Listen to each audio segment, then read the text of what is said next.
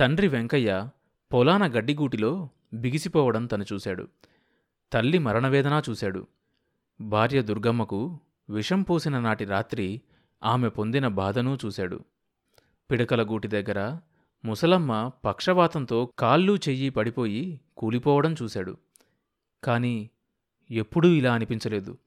తల్లి తండ్రి భార్య అంతా తనవాళ్ళే కాని వెంకటపతి వేరు. వాడు తనలోని భాగం. తన వెంకటపతి ఇక తనకు లేడా? సాంబయ్య ఎర్రటి కనుగుంట్లలో నీళ్ళు తిరిగాయి. కన్నీరంటే ఏమిటో తెలియని సాంబయ్య కళ్ళ మీద నీటి పొరలు గమ్మాయి తొందరగా పోనీ నాయనా చూపైనా. సాంబయ్య నోట్లో పైపంచ కుక్కుకొని కుమిలిపోయాడు. కారు పట్నం చేరేసరికి బాగా పొద్దుపోయింది. మరో పావు గంటకు పెద్ద బజార్ దాటి రెండు సందులు తిరిగి గుడిసెలున్న ప్రాంతం కూడా దాటి జనం రద్దీ అంతగా లేని కంకర్ రోడ్డు మీద కారు పోసాగింది. సాంబయ్య ఆతృతగా కారులో నుంచి బయటికి చూస్తూ ఏంటయ్యా? ఇంకా పోతున్నావు? ఆసుపత్రి రాలేదా? అని డ్రైవర్ని అడిగాడు. వచ్చేశాం. ఇదే అడ్డదారి. త్వరగా వద్దామని టొస్తున్నా అంతే. అంటూ డ్రైవర్ మధ్య మధ్య విరిగిపడి ఉన్న ఎత్తైన ప్రహరీ గోడ పక్కగా కారాపి లోపలకు తోవ ఎటా అన్నట్లుగా పరిశీలనగా చూశాడు. డ్రైవర్ రసూల్ కారు రివర్స్ చేసి ఎడం పక్కకు కోసి కొంత దూరం వచ్చాక ప్రహరీ గేట్ లోపలికి వేగంగా కారు నడిపాడు. ఓ పాడుబడ్డ ఇంటి ముందుకొచ్చి కారాగింది. కారు ఆగి ఆగడంతోనే మెట్ల మీద నిలబడి ఉన్న ఇద్దరు వ్యక్తులు కారు దగ్గరకొచ్చి డోర్ పక్కకి నిలబడ్డారు. దిగండయ్యా ఇక్కడే అన్నాడు రసూల్ చీకట్లో సాంబయ్య ముఖం చూడ్డానికి ప్రయత్నిస్తూ. ఇదే ఆసుపత్రి ఇదెందుకైంది? ఇది ప్రైవేటుది ఇక్కడే మీ అబ్బాయి గారుంది. ఇక్కడ మా వెంకటపతిని పెట్టింది దయ్యాల కొంపల్లే ఉంది కదయ్యా. ఈ పాడుబడ్డ కొంపలో మా వెంకటపతి నుంచారా? సాంబయ్య ఆవేశంతో అన్నాడు.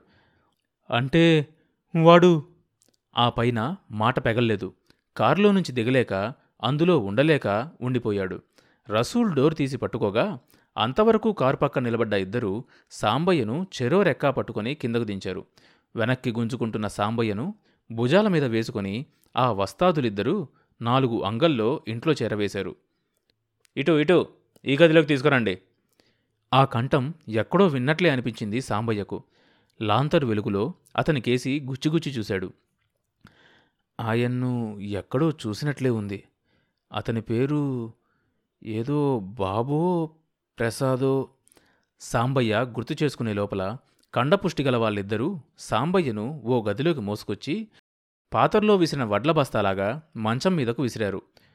ఒరే పశువుల్లారా ఏమిట్రా? ఆ పెద్ద ఆయన నలబడేశారు మెల్లగా దించలేరు? చాలే ఇక పోయి బయట నిలబడండి. రామనాథబాబు వాళ్ళిద్దరినీ కసిరి గదిలో నుంచి బయటికి పంపించాడు. ఏంటిది? ఎందుకు ఇక్కడికి తీసుకొచ్చారు? మా వాడేడి? వాడికెలా ఉంది?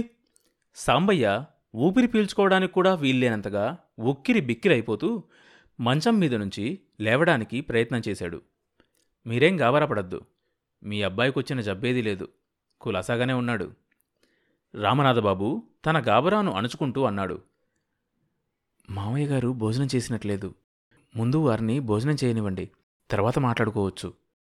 సాంబయ్య తలెత్తి వాకిలికేసి చూశాడు. వరుదిని ఓ చేత్తో క్యారియర్ మరో చేత్తో మంచినీళ్ళ గ్లాసు పట్టుకుని ఉంది. ఏ? విషం పెట్టి చంపుదామనుకున్నావా? సాంబయ్య ఆలోచించకుండానే అనేశాడు. మధ్యలో ఆ పాపం నాకెందుకు? అదేదో అయ్యా కొడుకులే తేల్చుకోండి అని క్యారియరు గ్లాసు కింద పెట్టి రివ్వున వెనక్కి తిరిగింది వరుదిని. విన్నారా? ముసలాడు నన్నెలా మాట్లాడుతున్నాడో? వరుదిని గొంతు సాంబయ్యకు వినిపించింది. ఆ మాటలు ఎవర్ని ఉద్దేశించి అన్నదో అర్థమైంది సాంబయ్యకు. అంటే వెంకటపతి ఇక్కడే ఉన్నాడన్నమాట. వాడికే జబ్బూ లేదు. వీళ్ళంతా కుట్ర పన్ని తననిక్కడికి తీసుకొచ్చారన్నమాట. వెంకటపతి కూడా ఈ కుట్రలో భాగస్థుడే. సాంబయ్య గారు మీ వెంకటపతి ఓ ప్రమాదంలో పడ్డాడు. రేపో మాపో పోలీసులు పట్టుకుంటారు. ఈ లోపల మీ వాణ్ణి రక్షించుకోవాలి. లేకపోతే జైలుకెళ్ళడం ఖాయం అని సౌమ్యంగా చెప్పాడు రామనాథబాబు. అంతా మోసం. మీ మాట ఒక్కటి కూడా నమ్మడానికి వీల్లేదు. సాంబయ్య దూకుడుగా అన్నాడు. అవును మీరు నమ్మరనే ఈ పని చేయాల్సి వచ్చింది ఇందులో బయట వాళ్ళు చేసిందేం లేదు. ఏమన్నా ఉంటే మీ కొడుకును ఈ ఆపదలో నుంచి బయటపడేయడానికే.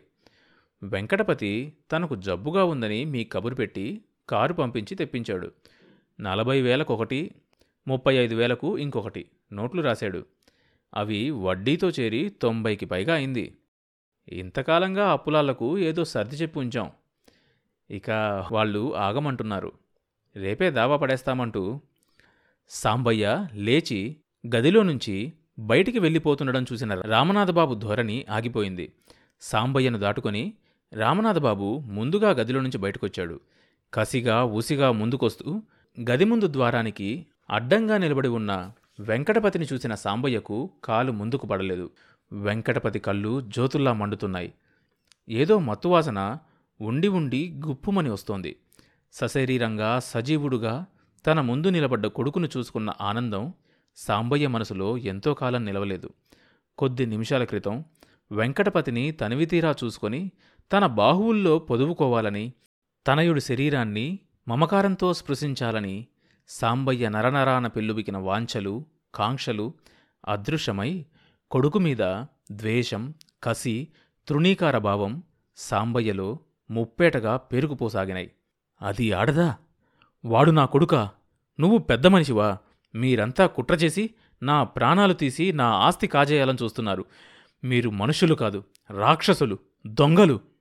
అంటూ సాంబయ్య బెనికిన పాదం పట్టిపట్టి వేస్తూ తలుపు రెక్క పట్టుకొని నిలబడి ఉన్న వెంకటపతిని నెట్టుకొని బయటికి రావడానికి ప్రయత్నం చేశాడు. లేరా ఆడ్డం తాగుబోతు వెదవా మైకం తలకెక్కి పెద్ద చిన్న మంచి చెడు తెలియక చస్తున్నావు. ఇదిరా నాకు నువ్వు చేసేది? చండాలుడా. సాంబయ్య రక్తం ఉడికిపోతోంది. ఉద్రేకంతో మనిషి నిలువెల్లా వణికిపోసాగాడు. తనను తోసేసుకొస్తున్న తండ్రిని వెంకటపతి రెక్క పట్టుకుని లాక్కెళ్ళి మంచం మీదకు విసిరేశాడు. పోతాడంట పోతాడు. ఎక్కడికి పోతాడో చూస్తా. అంటూ వెంకటపతి ధడేల్న తలుపులు మూసి బయట గడిపెట్టాడు. భయం తెలియని సాంబయ్య గుండెలు చెదిరిపోయినాయి వల్లు తడిసి ముద్దయింది. ఒళ్ళు తడిచి ముద్దయింది. మంచం మీద కుప్పగా కూలిపోయిన సాంబయ్య చాపచుట్టలా ముడుచుకుపోసాగాడు. జీవితంలో ఎన్నో కష్టాలు చవిచూశాడు. ఎన్నో అవమానాలు తిరస్కారాలు భరించాడు. అయినా ఏనాడు తను ధైర్యాన్ని కోల్పోలేదు. తను నీరు కారిపోలేదు ప్రతీకారం తీర్చుకోవడానికి ఏళ్ళ తరబడి ఎదురుచూశాడు. ఓపిక పట్టుదలతో తల వంచి పొంచి ఉన్నాడు. అవకాశం వచ్చినప్పుడు తిరిగి దెబ్బతీశాడు. తనను అవమానించిన వాళ్ళను తన కాళ్ళ దగ్గర తిప్పుకున్నాడు. మహాసముద్రాలను ఈదిన తను చివరకు పిల్ల కాలువలో పడి చావాల్సొస్తుందా? ఓరి భగవంతుడా నా నొసటి రాత ఇలా రాసిపెట్టావా నా కొడుకు నా రక్తంలో రక్తం నాకు బద్ధశత్రువైనాడా?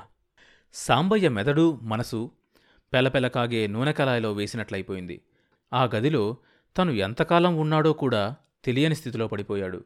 గది బయట హాల్లో మాటలు అస్పష్టంగా వినబడసాగినాయి. సాంబయ్య మెల్లగా లేచి తలుపు వారగా వెళ్ళి నిలబడ్డాడు. చెవులు తలుపు కానించి వినడానికి ప్రయత్నించాడు. ఏంటండి? ఇంకా రిజిస్టర్ రాలేదు? వరూదిని గొంతు ఆదుర్దాగా పలికింది. వస్తాడు. రావాలి మరి. ఈ పాటికి రావాల్సిందే గడియారం చూసుకుంటూ అన్నాడు రామనాథబాబు. ఆయన సరే వీళ్ళేమైనట్లు మళ్ళీ వరుదిని ఒత్తి ఒత్తి అన్నది. రామనాథబాబు వెంకటపతి కేసు చూశాడు. కనకయ్యే వాళ్ళం కూడా తీసుకొని వస్తానంటే నేను వచ్చేసా వెళ్ళి చూసొస్తా ఏమయ్యారో అని వెంకటపతి తూలిపోతూ బయటకు వెళ్ళడానికి ఉద్యుక్తుడయ్యాడు. మీరెక్కడికండి వెళ్ళేది? మీకెందుకు? మీరెళ్ళి గదిలో కూర్చోండి. అంతా మేము చూసుకుంటాంగా? అన్నది వరూదిని. భర్త చెయ్యి పట్టుకుని హాల్లో నుంచి మరో గదిలోకి తీసుకెళ్ళింది. అంతా అయిపోయినట్టుందిగా? ఇంకా ఎందుకు? అన్నాడు భార్య ముఖంలోకి చూస్తూ వెంకటపతి. ఏమిటైపోయిందంతా? మీ మాటలు మీరును. విసుక్కుంది వరూదిని. ఇంకా ఉందా? కళ్ళెకరేస్తూ అన్నాడు భర్త. ఏంటి నా తలకాయ? అంది భార్య. కాదు సీసాకాయ అన్నాడు భర్త. వరుదినికి వాళ్ళ మాలి నవ్వొచ్చింది. సీసా అంతా ఖాళీ చేశారుగా? ఇంకా ఎందుకు? అసలుందా? మా నాయన ఏంటి? మీ ఆయన కూడా ఇస్తారా ఏంటి? కాదు ఆయన తాగడు. నేను తాగినా చంపేస్తాడు. మీరు కాసేపు నోరు మూసుకొని కూర్చోండి అన్నది భార్య. మరి మా నాయన భోజనం చేయలేదు. ఆయనకు వడ్డిచ్చు. అన్నం తిండంట అందులో నేను విషం పెట్టానంట. నిజంగా పెట్టావా? ఏంటి? విషం కాదు అన్నం పెట్టావా?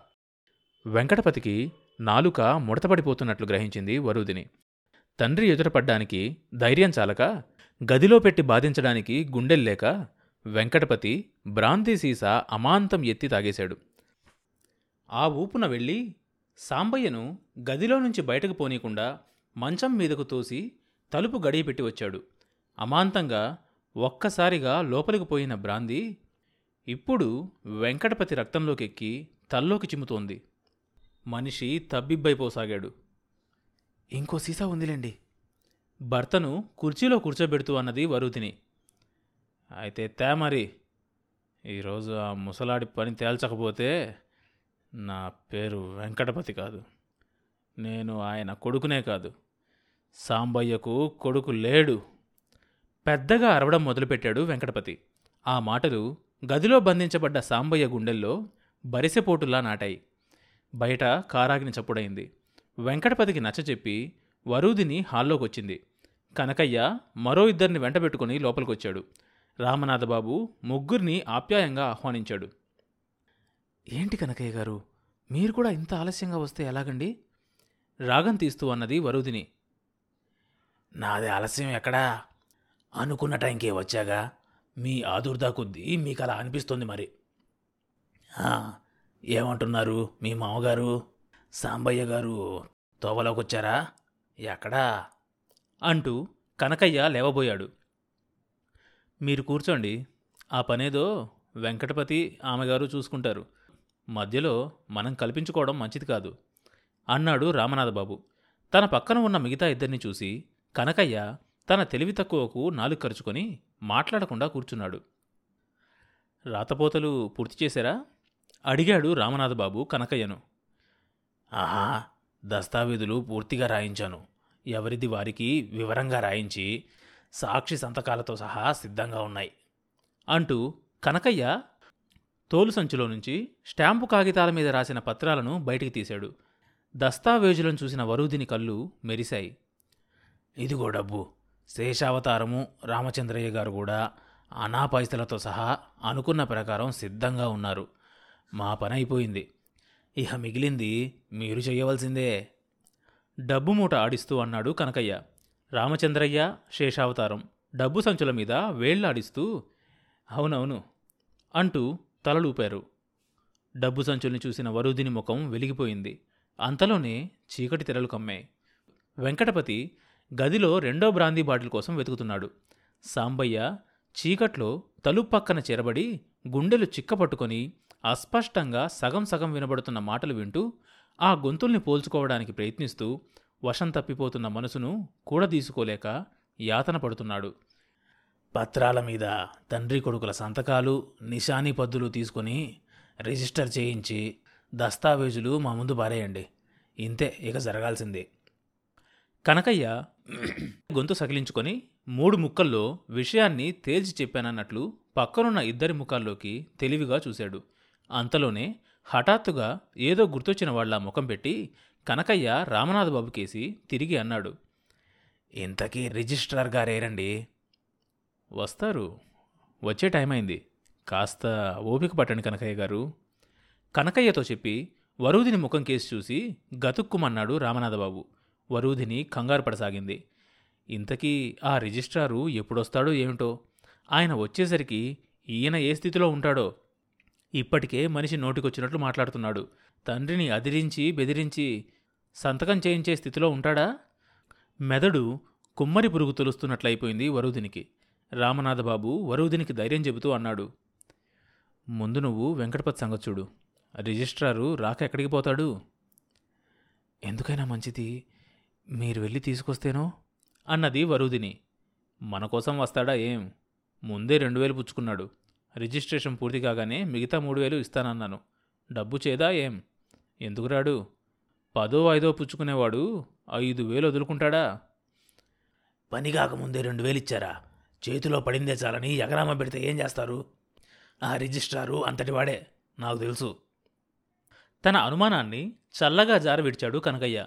రామనాథబాబు తేలిగ్గా నవ్వేశాడు. ఆ నోట్ల నెంబర్లు వాటి మీద గుర్తులు పెట్టే ఇచ్చాను. అంత నమ్మకద్రోహం చేస్తే వాడే జైలుకు పోతాడు అన్నాడు. కనకయ్య గుడ్లు తెలిసాడు రామనాథబాబు ఎత్తుకు కనకయ్య చిత్తైపోయాడు. మనిషి అఖండుడు. తనకు మించిన చెయ్యి. తన బుర్ర అంత దూరం పోదు. అంత సమర్థత ధైర్యం కూడా లేదు. కనకయ్యతో పాటు వచ్చిన పెద్ద మనుషులు కంగారు పడ్డారు. శేషావతారం ఒంట్లో వణుకు పుట్టినట్లయింది. ఆ రిజిస్ట్రార్ గారు కూడా ఇదే ఆలోచనలో ఉండి తిరుగు దెబ్బతీస్తేనో ఏం చేస్తాడంటావు? విసురుగా చిరాగ్గా అన్నాడు రామనాథబాబు. పోలీసుల్ని తీసుకొచ్చి మనందరినీ ఇక్కడికి ఇక్కడే మూయిస్తే? ఆ తర్వాత మాట అతని గొంతులో నుంచి పెగల్లేదు. వరుదినికి గుండెలు చిక్కపట్టినాయి. కనకయ్యకు కాళ్ళు వణికాయి. చేతిలోని కాగితాలు డబ్బు బల్ల మీద పెట్టి చేతులకు పట్టిన చెమట తుడుచుకున్నాడు. అతని కళ్ళు అప్రయత్నంగానే ఆ ఇంట్లో నుంచి బయటపడే మార్గాలు ఎన్ని ఉన్నాయోనని వెతకసాగాయి. ఏంటయ్యా మీ మాటలు మీరు? ఇష్టం లేకపోతే వెళ్ళండి. మీ తాత లాంటి వాళ్ళున్నారు కొనడానికి ఎకరం ఐదు వేలు చేసేది మూడున్నర వేలకు ఏ ఇబ్బంది లేకుండా ఎలా వస్తుందేంటి? అంటూ రామనాథబాబు కనకయ్య పక్కగా పెట్టి ఉన్న డబ్బు సంచిని తీసుకొని వరుదినికిచ్చాడు. అది చూసి కనకయ్య జావకారిపోయాడు. తన పక్కనే ఉన్న వాళ్ళను మందలిస్తూ రామచంద్రయ్య నువ్వు ఊరుకోవయ్యా బాబు. రామనాథ్ బాబు గారికి మనం చెప్పేటంతటి వాళ్ళమా? బరువు భారము ఆయన మీద వదిలేయి. అంతా వారు చూసుకుంటారు. ఏది? నీ డబ్బు కూడా లెక్కబెట్టి వారికిచ్చేయి. మళ్ళీ ఆలస్యం ఎందుకు? ఈ పాటికి సబ్ రిజిస్ట్రార్ గారు వస్తూ ఉండాలి అన్నాడు. కనకయ్య తెలివికి రామనాథబాబు తనలో తానే నవ్వుకొని అలా రా దారికి అనుకున్నాడు. వరుదిని డబ్బు సంచి దాచి తిరిగి హాల్లోకొచ్చి కనకయ్య గారు ఎంత? అని అడిగింది. లక్ష ఇరవై ఇంకా లెక్కబెట్టలా కొంచెం గాబరాగా అన్నాడు. లేదు మీ డబ్బు సంచి అలాగే ఉంచా ఊరికే అడుగుతున్నా అన్నది.